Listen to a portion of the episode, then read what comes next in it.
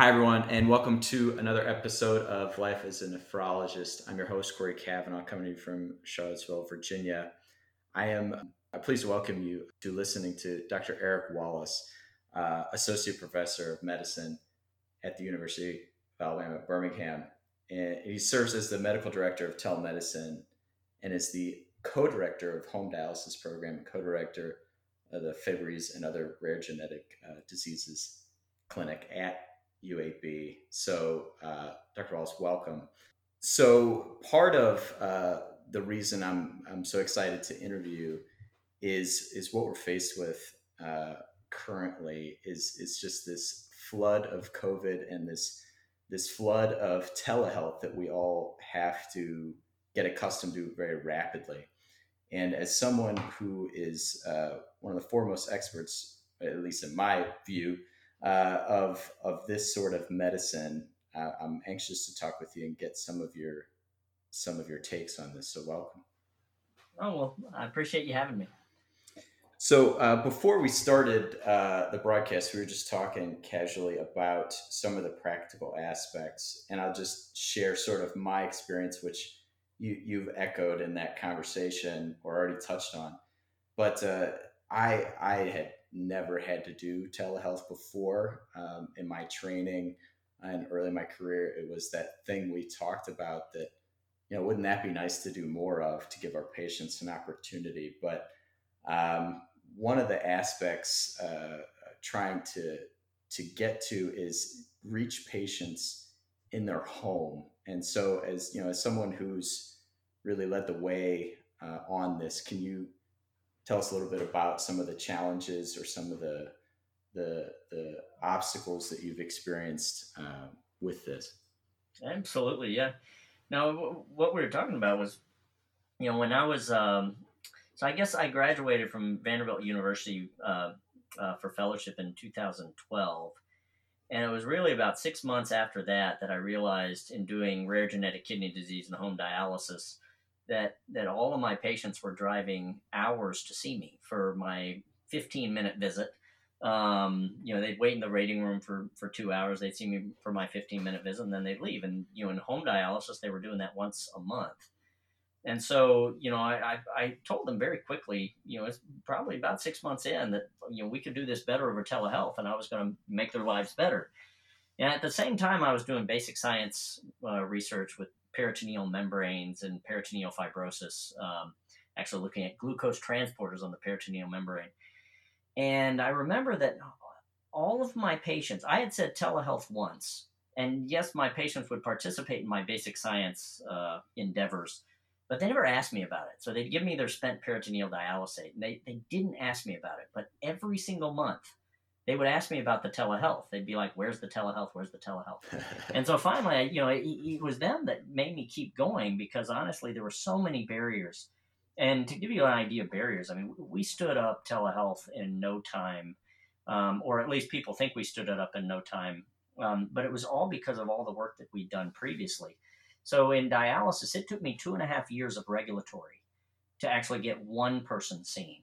Wow. Um, and this was not about, you know, first of all, there was no billing, so I had to apply for a grant to get that that billed. Um, secondly, there were issues because it was I needed a grant, I had to have some sort of thing to study. So, and because this was between uh, uh, my dialysis unit and UAB and a third site, so I had my patients go to the county health departments. Uh, there were three IRBs to fill out. Um, and then there was legal between the dialysis. I mean, it was just a nightmare oh to get goodness. it up and running. So finally, you know, when we were deciding, we had the grant, you know, ready to go. I could have done telehealth in the patient's home, or I could have done it. I mean, pretty much anywhere because I didn't care about insurance. You know, by the time it was all right. said and done. But when I approached the patients that I wanted to participate in the study, which were uh, rural, socioeconomically disadvantaged elderly patients, which were really the hallmark of people who can't do video conferencing. Not one of my patients could have done it. And that's in stark contrast to uh, a paper that came out from Susie Lew, who um, uh, she's at, at, George Washington University, um, also an expert in telehealth. And, you know, she did a survey of her patients in Washington, and about 98% of them, uh, if I recall, were ready for telehealth But I had done that same survey in Alabama, and the answer was none of those patients were ready for telehealth. So, so I think that that that was a learning experience for me. So I had to say, well, how are we going to stand this up? Because the home is not going to work.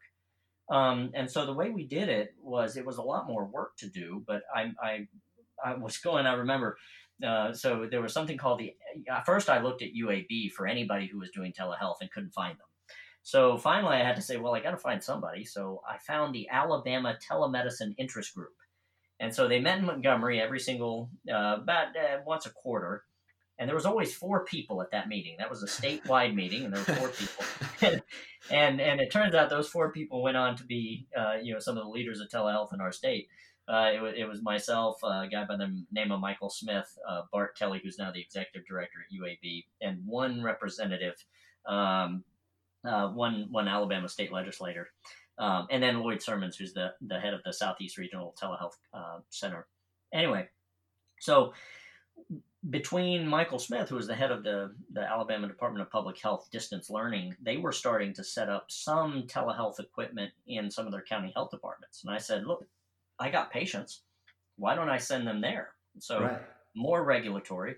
But we ended up sending them to, to the patients and or to the to the clinics. And there were a lot of advantages to that, which is that um, you know, the first thing was is that you could get state of the art equipment. The second thing you guaranteed that there was connectivity. Um, which yeah. you know what we're finding now, and it's what I tell my providers, which is that you know on a perfect day in Alabama in the home, seven out of ten is a perfect day for video conferencing. Um, and if you wow. can get seven out of ten to to connect, that's about what the internet infrastructure in Alabama will actually support. Uh. Much, wow. not to mention tech literacy, uh, socioeconomics, et cetera. So the other thing with home dialysis, since I was really the first in the country to do a a comprehensive telehealth visit, and this was stethoscope, you know, whole nine yards. You know, mm-hmm. I didn't mm-hmm. want anybody looking at me and say I was providing inferior care. Mm-hmm. So I wanted to do everything I did in person. I wanted to do it remotely. So I needed labs. I needed uh, stethoscope, and you're just there's no way you're really going to get a stethoscope into every patient's hands right. and have them. I mean we had patients in Alabama, lots of patients, who could not download an app to do video conferencing. I mean, like I thought that that our video conferencing solution, which at the time required them to download an app, I was like, that's easy enough. Yeah. But it turns out it's not, um, and it's not because many patients have phones that don't have memory. They don't. They the phones are so old they don't even have memory to put another app. Not necessarily smartphones. Yeah, well, some of them are not are not smartphones. So, so this download an app didn't work. So anyway, so in, in, in a medical facility, you don't have to do any of that, and you can guarantee the stethoscope, um, and and it's it's really the great equalizer, the, the waiting room, right? So in in in this type of scenario, you know, everybody can get to a waiting room, right? But it doesn't require the patient to know anything about technology, right? So, so it turns out that was our model, and we got three USDA grants uh, and outfitted 65 of 67 counties in Alabama now have state of the art telehealth equipment. Um, so our patients could go anywhere, get all this done, and they have state of the art equipment. We do the video conference. I mean, it was it, it, it worked, but it turns out, you know, just from a scalability standpoint, the just the scheduling, right? Scheduling became a major problem because yeah. When you're scheduling between two institutions, now you actually have to schedule between three people, which is the physician, the nurse on the other side, and the patient. Mm-hmm. And that became, I mean, it was, it took hours to schedule even one visit. So, but at least it was equitable, right? So now, fast forward, and what changed with with COVID is that you know nobody wanted to go to to any medical facility, right? Um, and so everybody wanted to do this at home. Even the doctors wanted to do this at home. Um, and so, so lo and behold, there was this initial, I mean, just an amazing amount of frustration. Um, and and the reason there was an amazing amount of frustration, this is across the board. So I've talked to multiple health systems. They've all, uh, you know, one thing's ubiquitous is that no health system liked their initial choice in video conferencing platform. Now it turns out that there's only so many platforms. So what you'll find out very quickly is that that every health system was using something and changed to something else that someone else didn't like. So it's just that. But what what was happening is nobody liked their initial video conferencing platform just because, um, and it probably wasn't the, the conferencing platform's fault it was the fact they were blaming everything on the app because it's very easy to blame the software. Right. It's it's a lot harder to blame. Hey, wait a minute. You know, if you look at what has to happen for a video conference, you have to have good upload speed. So it turns out download speed is actually pretty easy to come by because broadband, the definition by the FCC of broadband used to be 10 megabytes down and 1 megabyte up, which meant that a lot of our country actually had 10 megabytes down and 1 megabyte up. Um, but they recently changed the definition of broadband to 25 down and 3 up. But when you look at 1 megabyte up, right? I mean, 1 megabyte upload speed is really not fantastic for video conferencing. And it may get you by, but if you have two phones in the same household where a six year old is doing YouTube and you're trying to do video conferencing, you have a problem. Right, right, right, right. You know, uh, you know, it's just ten megabytes down and one megabyte up. When you split it, is it just you know the video conferencing is poor. And then when you look at at the access to tech, so it's not just access to broadband because I think that's become like a catchphrase. So now across the country, you'll see a lot of people using CARES dollars to upgrade fiber and things like that.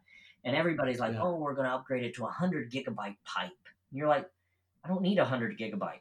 I don't need 100 gigabytes of download speed to do a video conference. It's that patients, even in areas that have broadband, they don't have they don't have the money to pay for the monthly subscription to access it. Right. That's number one. Right. They right. if they have it. So in our elderly, we've we've done this study. Uh, actually, I'm working on the publication now, um, which is that the people least likely to do video conference, there's two things that really dictate that have the biggest impact in your ability to do a video. Um, one of them is socioeconomics, whereby Medicaid and charity care patients are half as likely as commercially insured patients to do video conferencing, right? So wow. half as likely, right? I mean, I think the the uh, the hazard ratio was uh, 0.46. Um, on the other hand, the other biggest driver of whether or not you're able to do a video conference is elderly. So for every decade over the age of 40, your chances of doing a video conference decrease by 10%. So by the time wow. you get to 70 and 80, you're probably not going to be doing much video conferencing, which, you know, if you look at our patients in the nephrology world, you know, it's one thing if you're a pediatrician, uh, you know, but if you look at the nephrology world, our patients are by and large, um, they're, they're elderly. I mean, you know, we have a huge amount that that are elderly. And then you know, throw on top of that, they're actually sick. That's right. Uh, good luck. That's right. And so you know, it's it's it's just interesting, and and I I feel for folks who had to experience this because before with telehealth, when I was getting folks interested in telehealth, you'd pick the tech savvy doc, the doc that liked technology, right? That was mm-hmm. that was the doc who did this. So they were they were willing to troubleshoot Wi-Fi, etc. But now every doc had to do it, and they, you know, it turns out that one of another learning experience is that docs providers are not tech savvy. Um, so you know yeah. the knowledge just because you know a whole lot about the body doesn't mean you know anything about technology. Uh, and I think that people people kind of mistake tech savvy for I own an iPhone. Well, you just because yeah. you own an iPhone doesn't mean you know anything about tech. iPhones just work. I mean, my six year old can use an iPhone, but my six year old can't troubleshoot a Wi Fi that's not working. Right. Right. So, right. So it's um.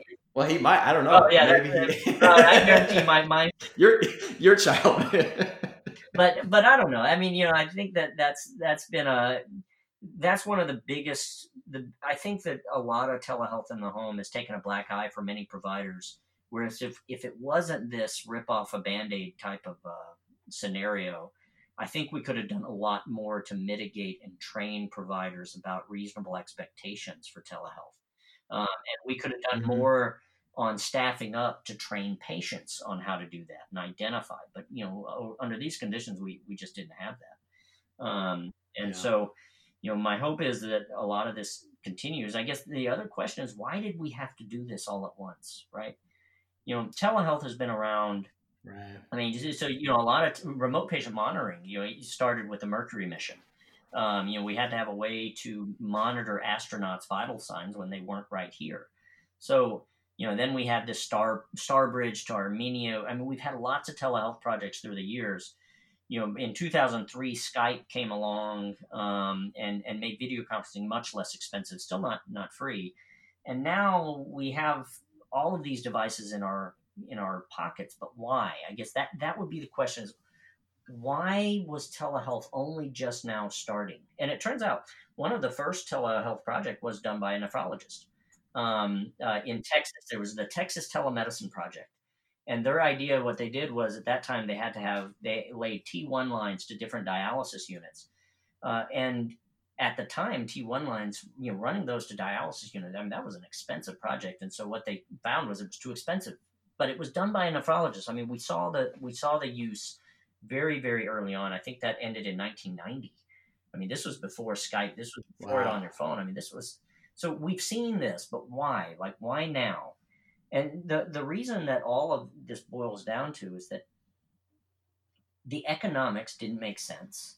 Um, the frustration didn't make sense, but above all, it was regulatory.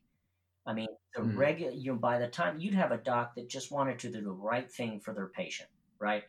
And the regulatory was such that by the time you got into year one of talking with lawyers and saying why this could and couldn't be done, I mean, you were done, right? And then you say, for what? For the same, for the same, you know, I could eliminate my frustration, not change the system at all, and just do this exactly like I'm doing now. I mean, and I think, unfortunately, it's not just it's not just telehealth that is facing this problem.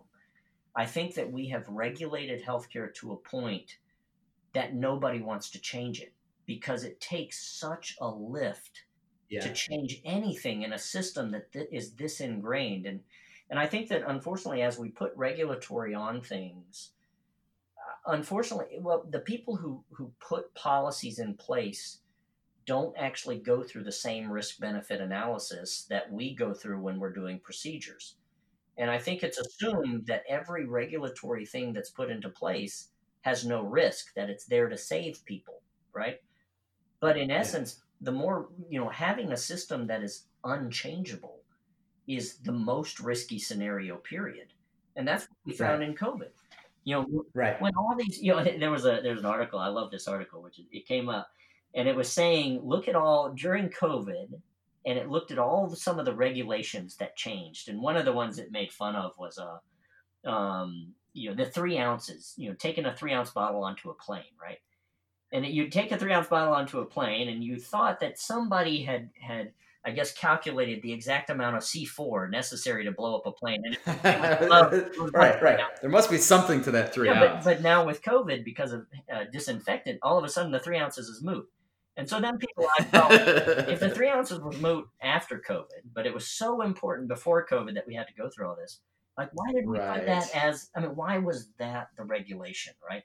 And so, same with, you know, same with some of these things with, um, you know, although, for instance, uh, now you can use any video conference, right? Now, uh, you know, that's one of the ones I'm not sure I would have done away with. Uh, there's a lot of things that have to go with cybersecurity that is not HIPAA um, but now all of a sudden, it doesn't matter what video conferencing solution you use. So if it doesn't matter now, why did it before, right? Um, you know, the the other things was insurers, right? And this is one of the most upsetting, right? Which is that that now we have plenty of evidence. I mean, so with COVID, docs have struggled through telehealth and are using it we have survey data. I mean, thousands. We do 2,000 video or 2,000 telehealth visits a day at UAB, right? And with that amount of volume, we've generated lots of data, specifically on patient satisfaction, um, provider engagement in telehealth. And yes, when you take out connectivity, everybody loves it. Our NPS scores, which are our net promoter score with, with telehealth, is is above what in-person visits are. So wow. if you if you take the, the provider satisfaction, you take patient satisfaction, you also take the data that we now have that that telehealth is not is not just ramping up access with without changing hospitalizations, for instance, right? I mean, mm-hmm. there hasn't been this massive uptick in patients not receiving appropriate care. which is what insurers were kept on using. I mean, it was the fear of, oh, well, now we're going to have so many people using telehealth and they're just going to use it as a billing tool. And that's clearly inadequate care because you haven't put a stethoscope on your chest. But we're not seeing that. So, why is it that only Tennessee, Colorado, um, I mean, really a handful of other states have made this permanent?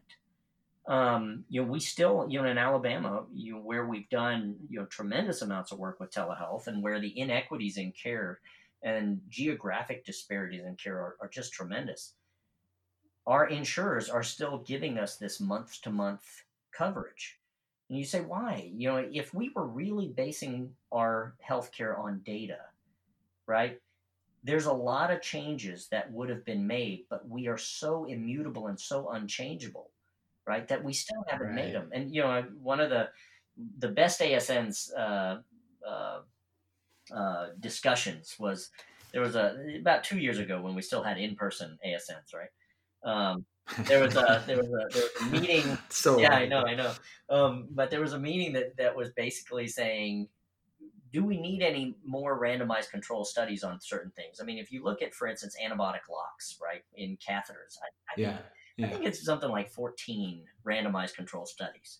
Like, first of all, how 14 randomized control studies got funded, I have no idea. But they, we just doing them over and over again, and they all came up with the same outcome, which is they reduce they reduce catheter infections, right? And this is right. not the I'm going to treat with an antibiotic lock. This is the I'm going to prevent, right? So, so the thing is, is that the question is why, right? I mean, and it comes down to two things, which is that it's either money, right? Or it's regulatory is is really what drives. It's mm-hmm. not necessarily data. And and my hope is is is that population health, you know, as we get into population health, we should be able to use some of that to say, all right, it's going to be the docs that drive this. Um, because we're the one funding it. If we if we do it, uh, you know, if we do population health right, unfortunately, I think population health is still this. I mean, for a, for a lot of things, at least when you get into the health system, it, it still seems to be this. Uh, um, you know, pink elephant. You know, people keep on chasing it, but they don't quite know mm-hmm. what it mm-hmm. and they think that they're going to institute some sort of level of care with no money. So you know, they say, "All right, we have this this pot of money, but I'm not going to change anything because anything I change is going to cost money." And right. this argument that if I spend money, I'm going to make it by improving outcomes.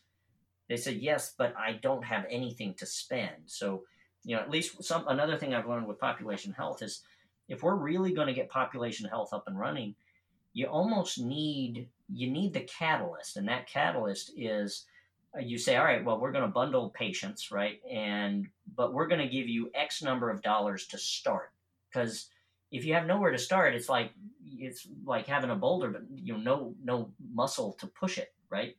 Mm-hmm. You can't, and that's what's happened across the board with, with population health. I think the people people that have gotten into population health have basically looked at their population and said, "Hey, look, if I do absolutely nothing different, will I make money?" And if the answer is yes, then they participate. If the answer is no, they stay fee for service. And so then people say, "Well, look, population health is great." But what you've actually just done is you've selected for a handful of folks that would have done great no matter what you did. Right, right. So anyway, I digress.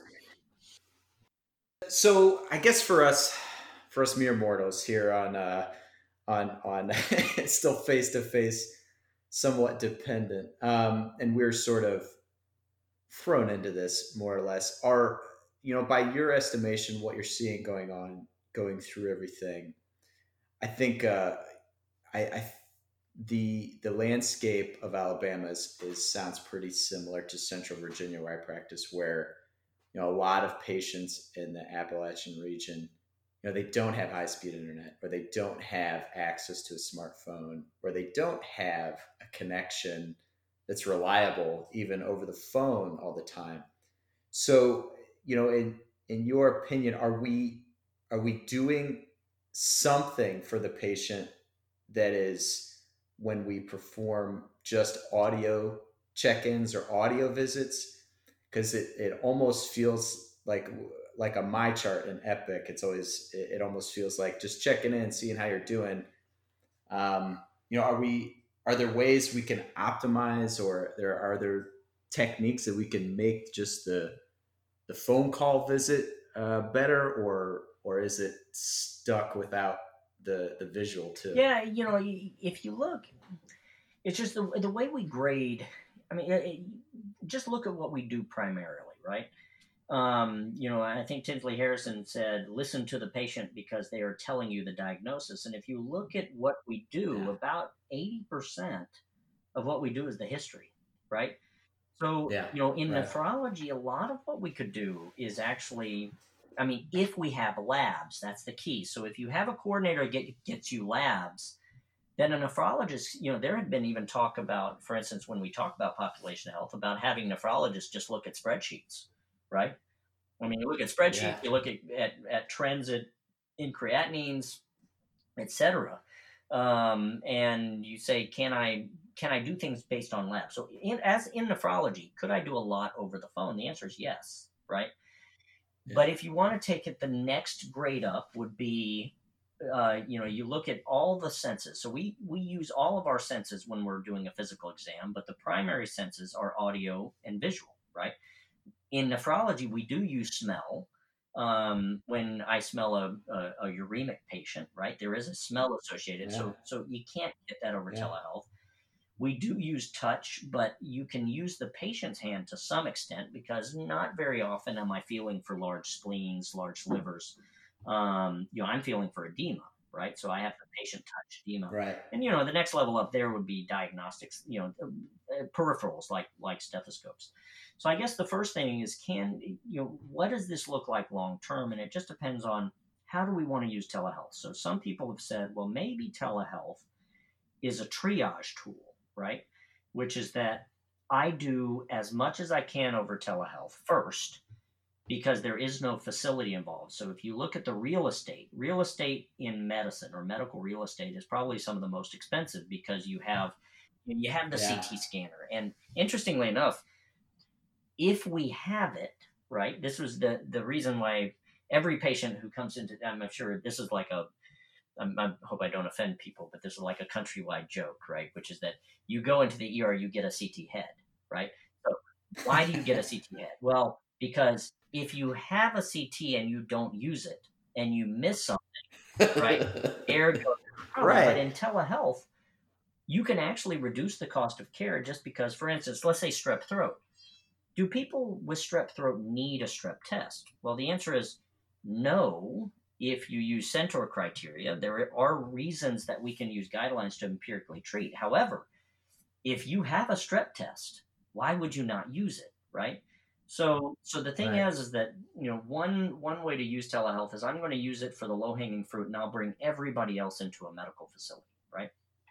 Now, if we are going to extend this and say, look, this is the way I am going to get rid of disparities in care, it changes things, right? Because now all of a sudden, I need everyone to be able to have a video conference experience, right? And there's only, eh, I mean, that's, and until I do that, I need the ability to do audio. Because right now, telehealth or video conferencing, and this is this is what's going to come out in this this paper, right? Is that video conferencing? It's actually like a segregated and segregated not just race, right? It's race, socioeconomics. I mean, imagine if we had a building where we said this is the waiting room, but only people that had money could could use an iPhone to enter the door, right? I mean, you had to be tech savvy and you had to have socioeconomics, right? Could enter. Well, that that's a waiting room that would get. I mean, you know, uh, the Twitter would just erupt furiously about you know this segregated waiting room, right? that's what telehealth yeah. is, right? Which is that only certain people can enter the video conference because it's not ubiquitous. So we have a decision to make as a as a country, right? Which is we in my opinion what we need to do is continue to offer audio only calls while we work towards making internet like um, well internet and tech literacy that needs to be like the rural electric right? So, you know, back in the day, we had the rural electric mm-hmm. where everybody got electricity. I mean, mm-hmm. and it mm-hmm. turns out that we, we talk about it for healthcare, but it's not just healthcare. Like my kids did tele elementary school, right? This is, this is, this is educating our kids. it's a rapidly approaching problem this fall, by the way. Yeah. I don't know. I don't even want to go into that. Um, but, but, you know, it's it's our business too, right? And so if if this is how our country is going to survive, then if I could get behind any mass, you know, mass program, right? It's we got to get internet out there, and it doesn't have to be. Yeah we got to get a hundred gigabyte pipe through through the state, which is what people would have you believe. I mean, we got to get the for people who can't access it, we need to get them access, and it needs to be reasonable. I mean, arguably, even twenty five and three is pretty low. I mean, fifty megabytes though, you know, fifty megabytes per second. If we could get that to people and subsidize it for people that that don't have access to it, I mean that that's really going to be the that needs to be what our country does. But until then we gotta we gotta say what what are we really going to use telehealth for? Um, and if we don't address it and if we don't continue audio i think what you're going to find pretty rapidly is that there's going to be uh, it you know telehealth for me was always about solving disparities in care but there were papers even about three and four years ago that that had this concern which is if you do it in the home it really has the ability to rapidly um, increase disparities in care. So you know I'm I'm one of the biggest proponents of telehealth. Period. I think so much to the point where people think that I never want to see patients in person, which is not true. Uh, I actually prefer seeing patients in person. It was about giving patients options, but um, right when you, when you have this in front of you, and and it's so important to have internet uh, without driving disparities at a time where our country is so divided from a disparities point of view anyway right? Right. I mean, this is right. not the time to shy away from getting everybody internet. And if there was one thing that I think our country should buy, you know, bond together, it's it's getting internet and tech literacy out there. Well, that's I mean, it's a remarkable point. Uh, I, I, I think about um, I heard this that you know if if the idea for a public library was unknown up until last year or something. Nobody would fund it. Nobody would. You you, you think of the idea of a public library, and yeah, probably z- almost zero politicians would be behind it nowadays. But thank God it's there now. I mean, so it sounds like this is something like running water, electricity in your home. How, I mean, we can't even imagine life in America without those things. No, I mean not at all. Um, I mean this is this is this has got to be a public health. No, this issue. this is a public health issue, but it's it's more. It's a public education issue. I mean, it's a Department of Commerce, and so you say if it if it affects that much, right? I mean, why wasn't this passed a long time ago? And then when you look at some of the programs that have been used to fund it, right? I mean, so let's take the, you know, FCC has done a phenomenal job on funding rural. So we have done a lot to get funds out to rural areas, right? And when you look at those funds, uh, you know, first of all, the application for those funds is so complicated. So you have to pay hmm. somebody. Mm-hmm. But once again, mm-hmm. if you had the money to pay somebody to do the consulting, right? You you probably have the money for internet so you know, you know, right. it's like the USDA right. grants, which is that some of these, you know, we we talked to some of these facilities, and right now at UAB, you know, we, we put together the funds, and the funds, the beneficiaries of these funds are are in rural areas, but you know, the exact funds that that they're supposed to be helping, we've made it so complicated to apply for those funds that the people who need it can't apply because if they had those resources the grant writers and things like that they just you know uh, so some of these hospitals, right? I mean, I think it, the the figure is about seventy percent of rural hospitals in Alabama operating are operating in the red. You know, that's not the type of um, environment that you can go out and hire a grant writer to get you to get you extra funds, uh, which is sad. But that's you know, I think that's where that's where all this breaks apart. But let's talk about urban areas, right? So in Alabama, we're a very rural state, but still only 25% of our population lives in a rural area. Uh, so people tend to congregate around the cities. And if you look mm-hmm. at even places that are right next to the city, we have broadband in the city. But that doesn't make a bit of difference if your patient can't pay for it. So, you know, lots of people have access to cell towers, but their data, you know, specifically, you know, the Medicaid, charity care, self pay patients, the way they buy data is not in unlimited data. What they do is they buy 400 megabytes of data, right? And so a video conference chews through that in no time. So you know, one of the things that that's interesting, and this is again how how regulated our everything is, right? So there's a big issue about paying patients, right? So and and that's that's bad. That's enticement, right? You know, we get we, you can't pay patients. So now all of a sudden, I'm a healthcare system that realizes I have a patient that doesn't have internet, and I want to facilitate their video visit, right? Now, if I facilitate that video visit, I have to give them a phone, right? And that yeah. phone has to have data on it, which apparently has been made, you know, Bipartisan Budget Act of 2018 seems to have made some headway in saying that's okay. But here's where where I take a little bit of issue with it because, you know, this is where the regulations really I mean, I, I can understand why they're there, but you say we got to find a way around it which is that now all of a sudden I, as a healthcare system, can apply for, for instance, some of these funds from the FCC to help this patient get health care, right? So, but now here's the big but I have to lock that phone down. And the only thing they can use that phone for, even though internet is how we shop, how we educate our kids, and this patient has no internet, but the only thing I can use that phone for is for healthcare. So, you know, where's the sense in that? And the sense in it is, I mean, the, the lawyers would say, well, now all of a sudden a health system can entice patients away with their fancy phones, right? And yes, that's a problem. But on the other hand, isn't it a problem that we have a device there to help a patient who has multiple facets of their life other than healthcare? And I've gone through the trouble of getting them a phone of procuring the funds right. for the data. Right. And now all of a sudden, yeah, you can't do anything. So, you know, forget your kids, forget whatever. I know you don't have internet. And that's why you got to take this out of the healthcare space because healthcare is so regulated, we, we won't make headway this way.